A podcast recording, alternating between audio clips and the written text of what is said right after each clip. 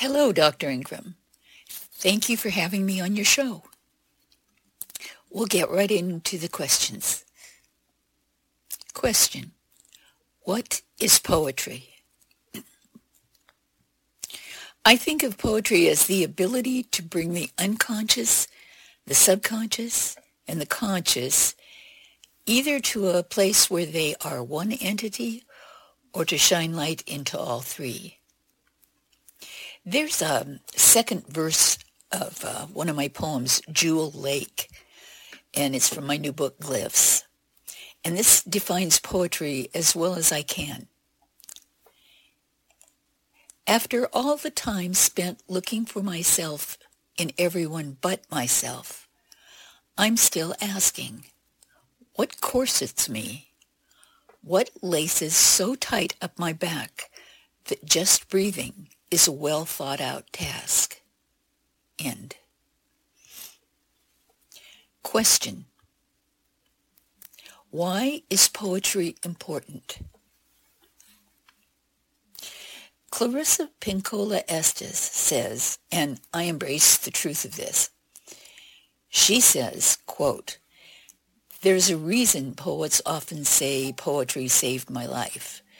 For often the blank page is the only one listening to the soul's suffering, the only one registering the story completely, the only one receiving all softly and without condemnation. I love that part about registering the story completely. I think poems and poets strive to do that. Why it's important is another thing entirely. Important is a very subjective word, right? Uh, some poems you know from the first read or first draft that they are important to the poet or to the reader. Other poems take on importance as you read and reread and rewrite them. And poetry is sometimes a prophet or a priestess or a seer set in the times poems are written and are read. Its importance is embedded very personally in the soul of the reader. When poems move a reader to laughter or tears or even madness, those words, those feelings become the property of the reader. Only she or he can decide what is important. Question. What was an earlier experience where you learned that poetic language had power? As a young writer, Jack Kerouac's work had a profound influence on my writing life. When first I encountered On the Road, I was quite literally melded into his journeys, his philosophies, his experiences, reading all his books made me feel like a part of Kerouac himself and his feelings and what he was focusing on. As an adult, I was given the treasure of friendship with a wonderful, beautiful poet named Larry Kramer. He has since passed, but he was my teacher, mentor, brother, friend, critic and editor for my work. Uh, his book, by the way, is Brilliant Windows, and you really must find it and read it. Larry taught me to write from the places inside myself I did not wish to go, that the readers will follow me if they sense authenticity. Through Larry, I learned that if you write from that very authentic place, you can take others with you on your poetic adventures. You can enchant them into coming along with you. And I work hard at doing that. I use language as a tool for showing readers how sadly and terrifyingly and sometimes joyfully we are alike in the large ways and the small. Hangnails suck for everybody. A stain on a new shirt sucks. Chocolates taste great. Our children make us cry. Everyone hates hay fever and too much traffic and Mondays. All those things are the same for all of us. And the right language has the power to show this. Question. What are some of the predominant themes of your work? I write about circumstances, how people feel about circumstances, how we all continue day after day to feel about those angel-headed, demon-infested circumstances. I write about how it is perpetual, the way we wait out the night, venturing out into its dark eye, holding the belt loop of the poor sucker in front of us, hoping they might know the way to go. I write about Los Angeles, who is my woman, my mother, my sister, my lover, my friend, my monster. I am LA's slave and her partner and her conqueror and her patient and her most fervent fan. Los Angeles has been my comfort and sometimes a dangerous companion. I love this city as much as I have loved any person, and so I write inside her and about her. I have a poem that reflects that, and I'll read it. It's called Sadie Sings to Her City. Impenetrable Los Angeles, you are California's bitch, so to speak. Berkeley's black sheep brother, San Diego's alcoholic uncle, San Francisco's drug-addicted niece. Hmm, it doesn't bother me, love.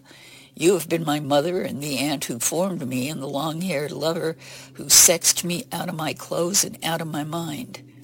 A monstrous clarity that tickles my nerve endings, embraces all those moments even now. The social contract that binds more civilized cities has very few signatures from Angelenos. Somehow, that particular contract was placed on a butcher block as soon as early citizens began to build the city. The only contract here is the one between the demons and angels who fight their gang wars daily. Socialization is on a need-to-know, one-on-one basis. Blessed city, which helped me stop fawning over failed traditions you gave me victory over expectations, laughter over lost opportunities, choices to wear sedariums or skinny pants. Every other place I have been has been a trailer, a preview of the main attraction.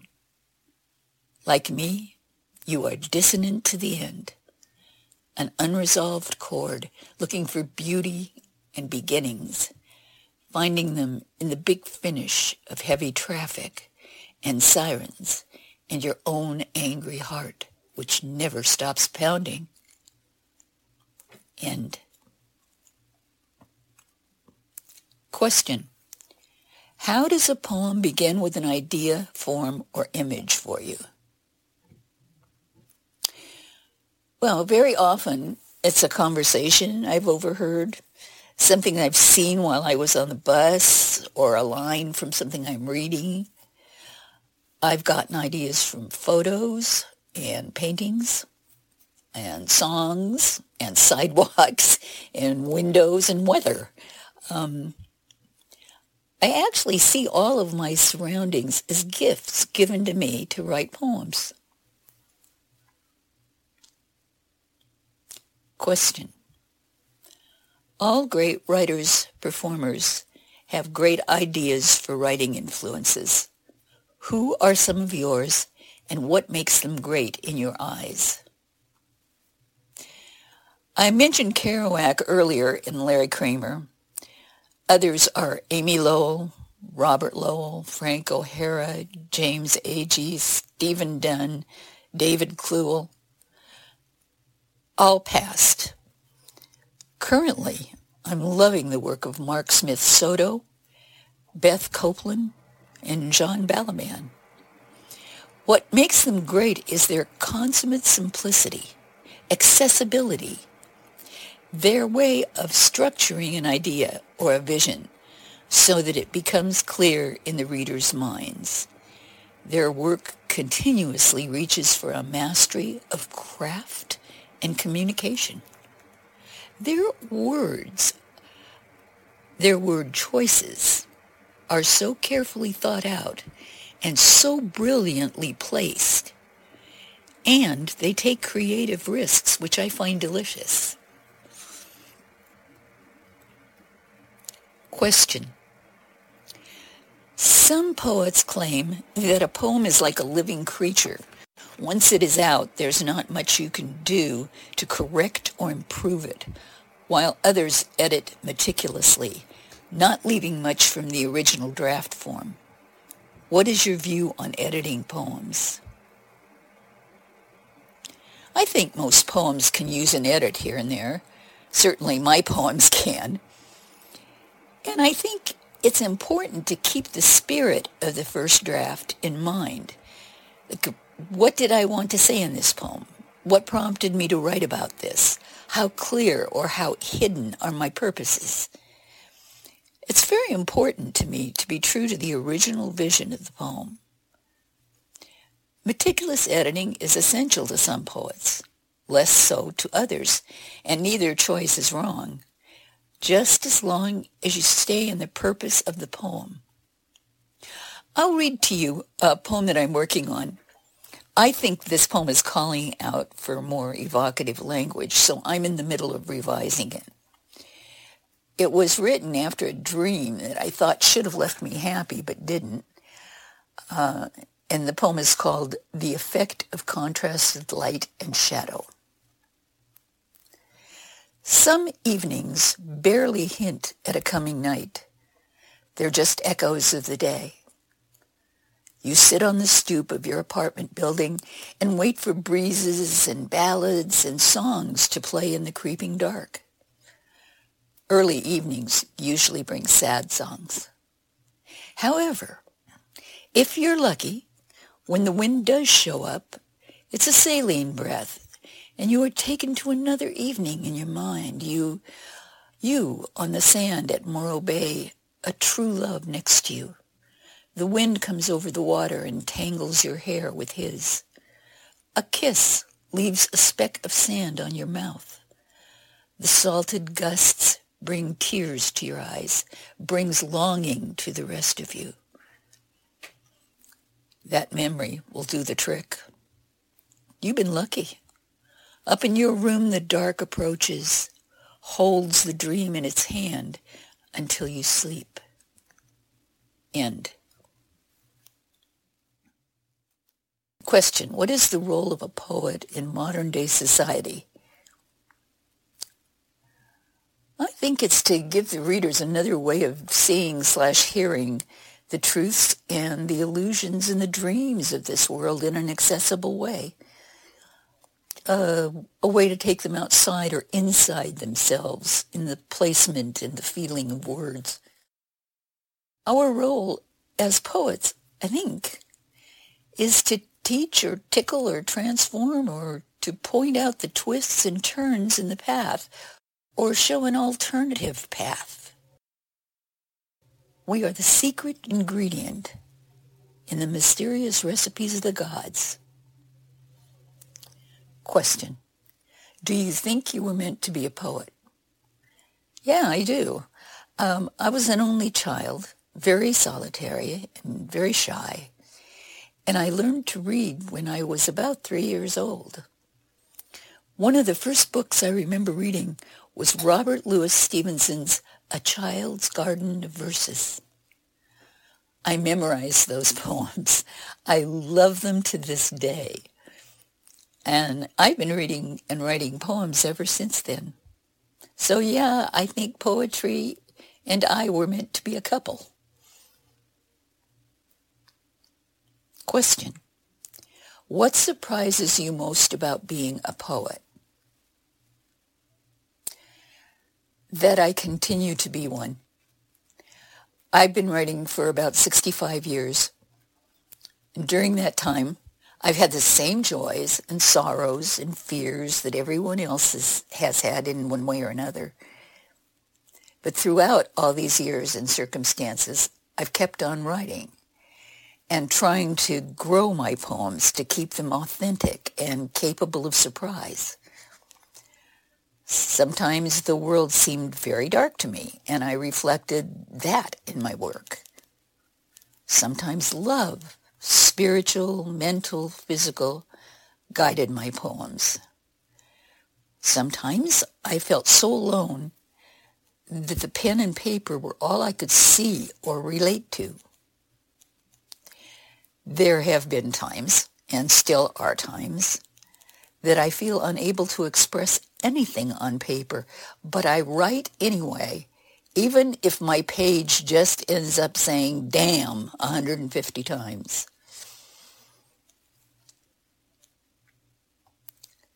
Question. Writers and poets write for a myriad of reasons. Some write primarily to message their audience, while others write because staying silent is not an option. Why do you write? Because staying silent is not an option is a great way to put it. Poems hammer at the inside of me until I let them out. They won't let me alone. Now, I have a poem here. It's also from my new book, Glyphs, that came from a dream I had that I could not get out of my head. And at the time, it seemed that no matter what I was trying to work on, this poem banged and shouted around in my head until I had to write it down. I'll read it to you. It's called Secrets. What the stiff breeze and ocean have to say remains a mystery. Who are we to try to understand the splinters of a broken boat that strays onto the beach? Or suppose the sleeve from a small jacket ends up on some jutting rocks what are we to glean from that? Then there are the grasses that nearly reach the waterline, but never quite get there. The necklace chain, the watch face, the scrap of lingerie in those grasses must be some kind of prophecy or an omen, but what kind? A few nights ago, I dreamed of Pawleys Island. The water was so warm there in the Atlantic Sea that it unsettled me, and I wondered if I was actually asleep. Then a house nearby caught on fire, and the ocean, understanding the urgency, rose up, put the fire out. The silence was profound, and the only sound to be heard in the dreamscape was a far-off bell on a buoy, tinging out the riddles only the seaweed understands. End. Question. Has a poem that you have written ever humbled or frightened you? What was it? When did it happen? And what did you do afterward?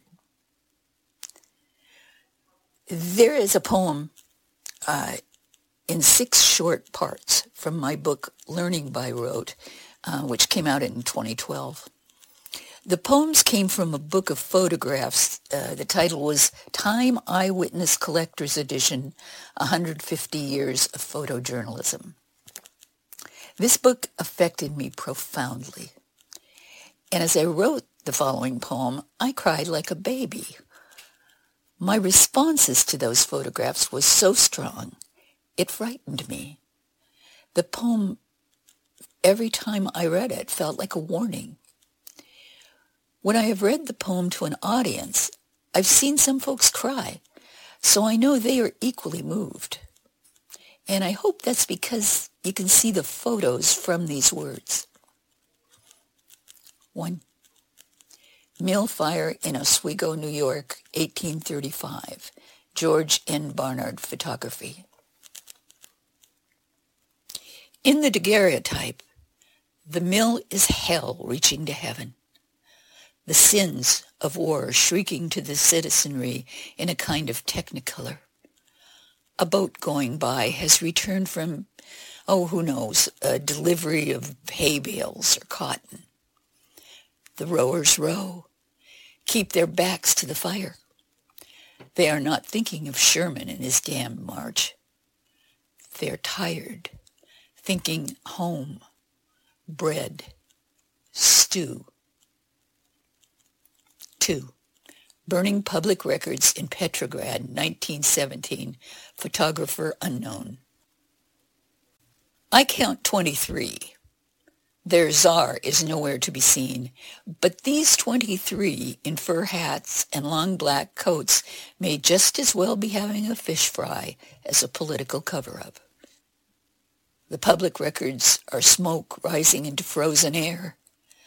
The state employees wish it were warmer. In their offices, in the public buildings, are hot plates with kettles of tea waiting for them. In the background, the curious look on. They keep their distance. Fish fry or paper burning, it's all the same to the war-torn. 3. Mother and Child at Hiroshima, 1945. Alfred Eisenstaedt, photographer. This is not the miraculous mother and her infant of Prague. Oh my no. This is the Madonna and child of nothing left. Say your prayer beads if you wish, but there is only hunger where their hearts used to be. 4. Coney Island, 1946. Henri Cartier-Bresson, photographer. It could easily be the opening of a porno film, but this is Time Magazine, 1946. The sand, the blanket on the sand, the girl on the blanket on the sand, the two men with the girl on the blanket on the sand. Her mouth is open and smiling.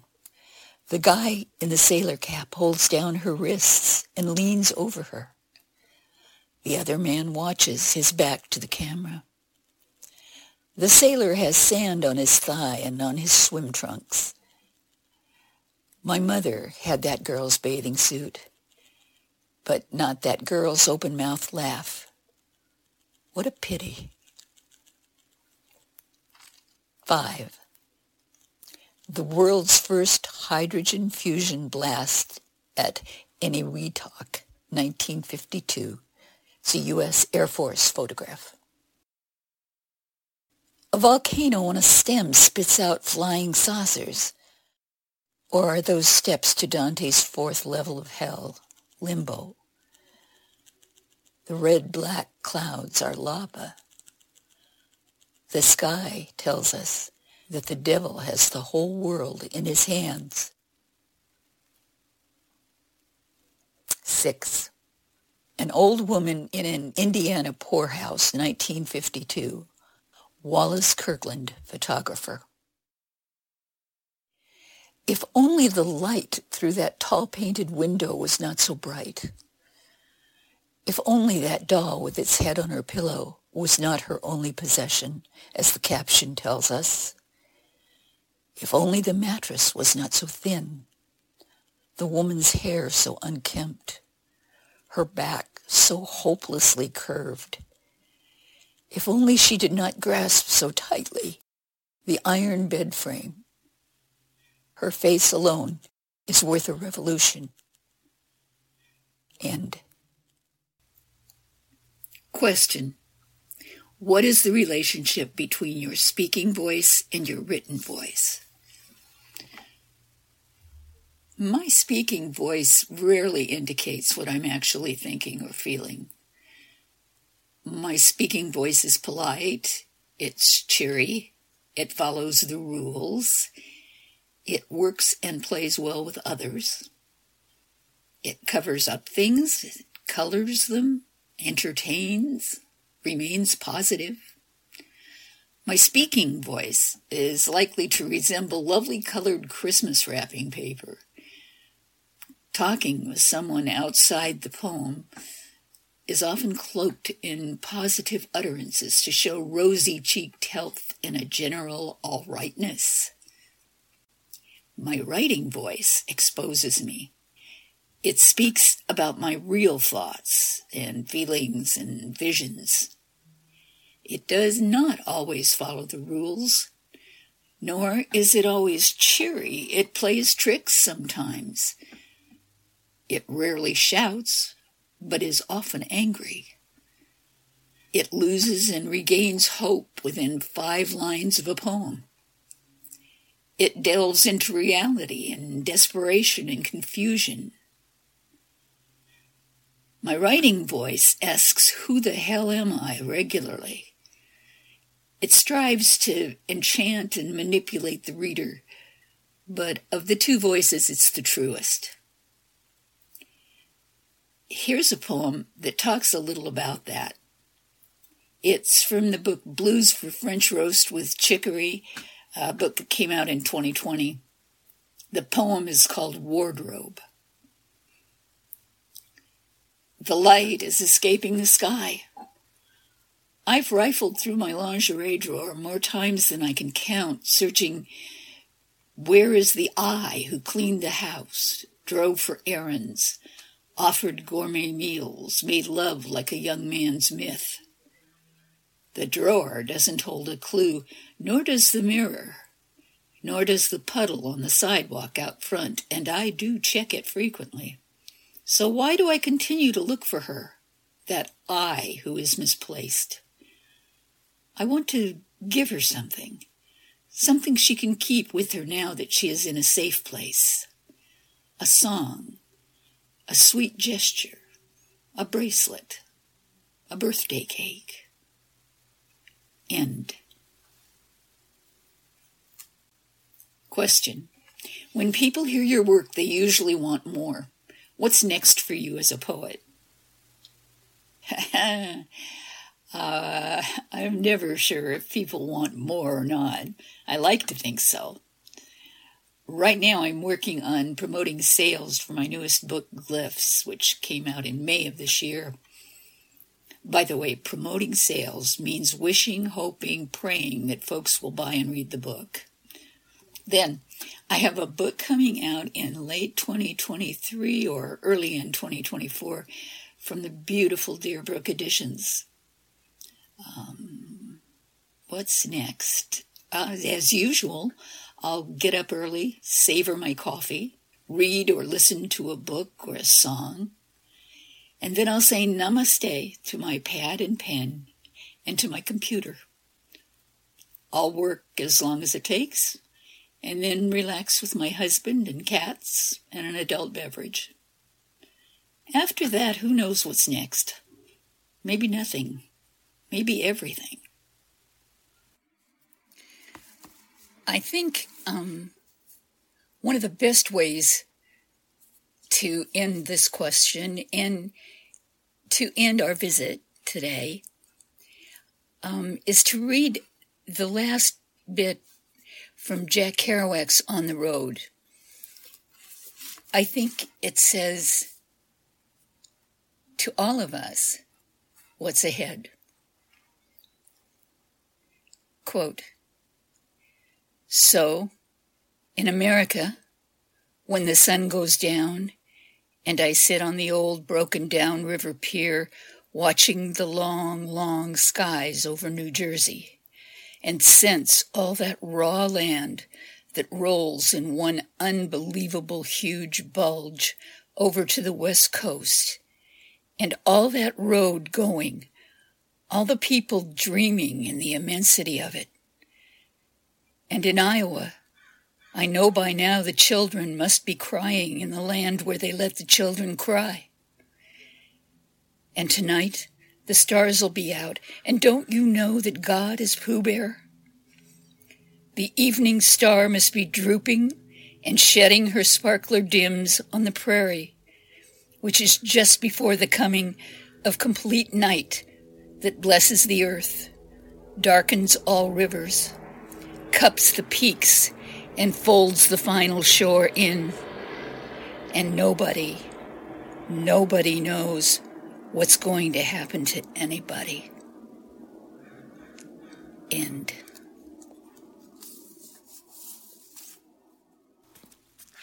Dr. Ingram, it's been lovely being part of your journey here.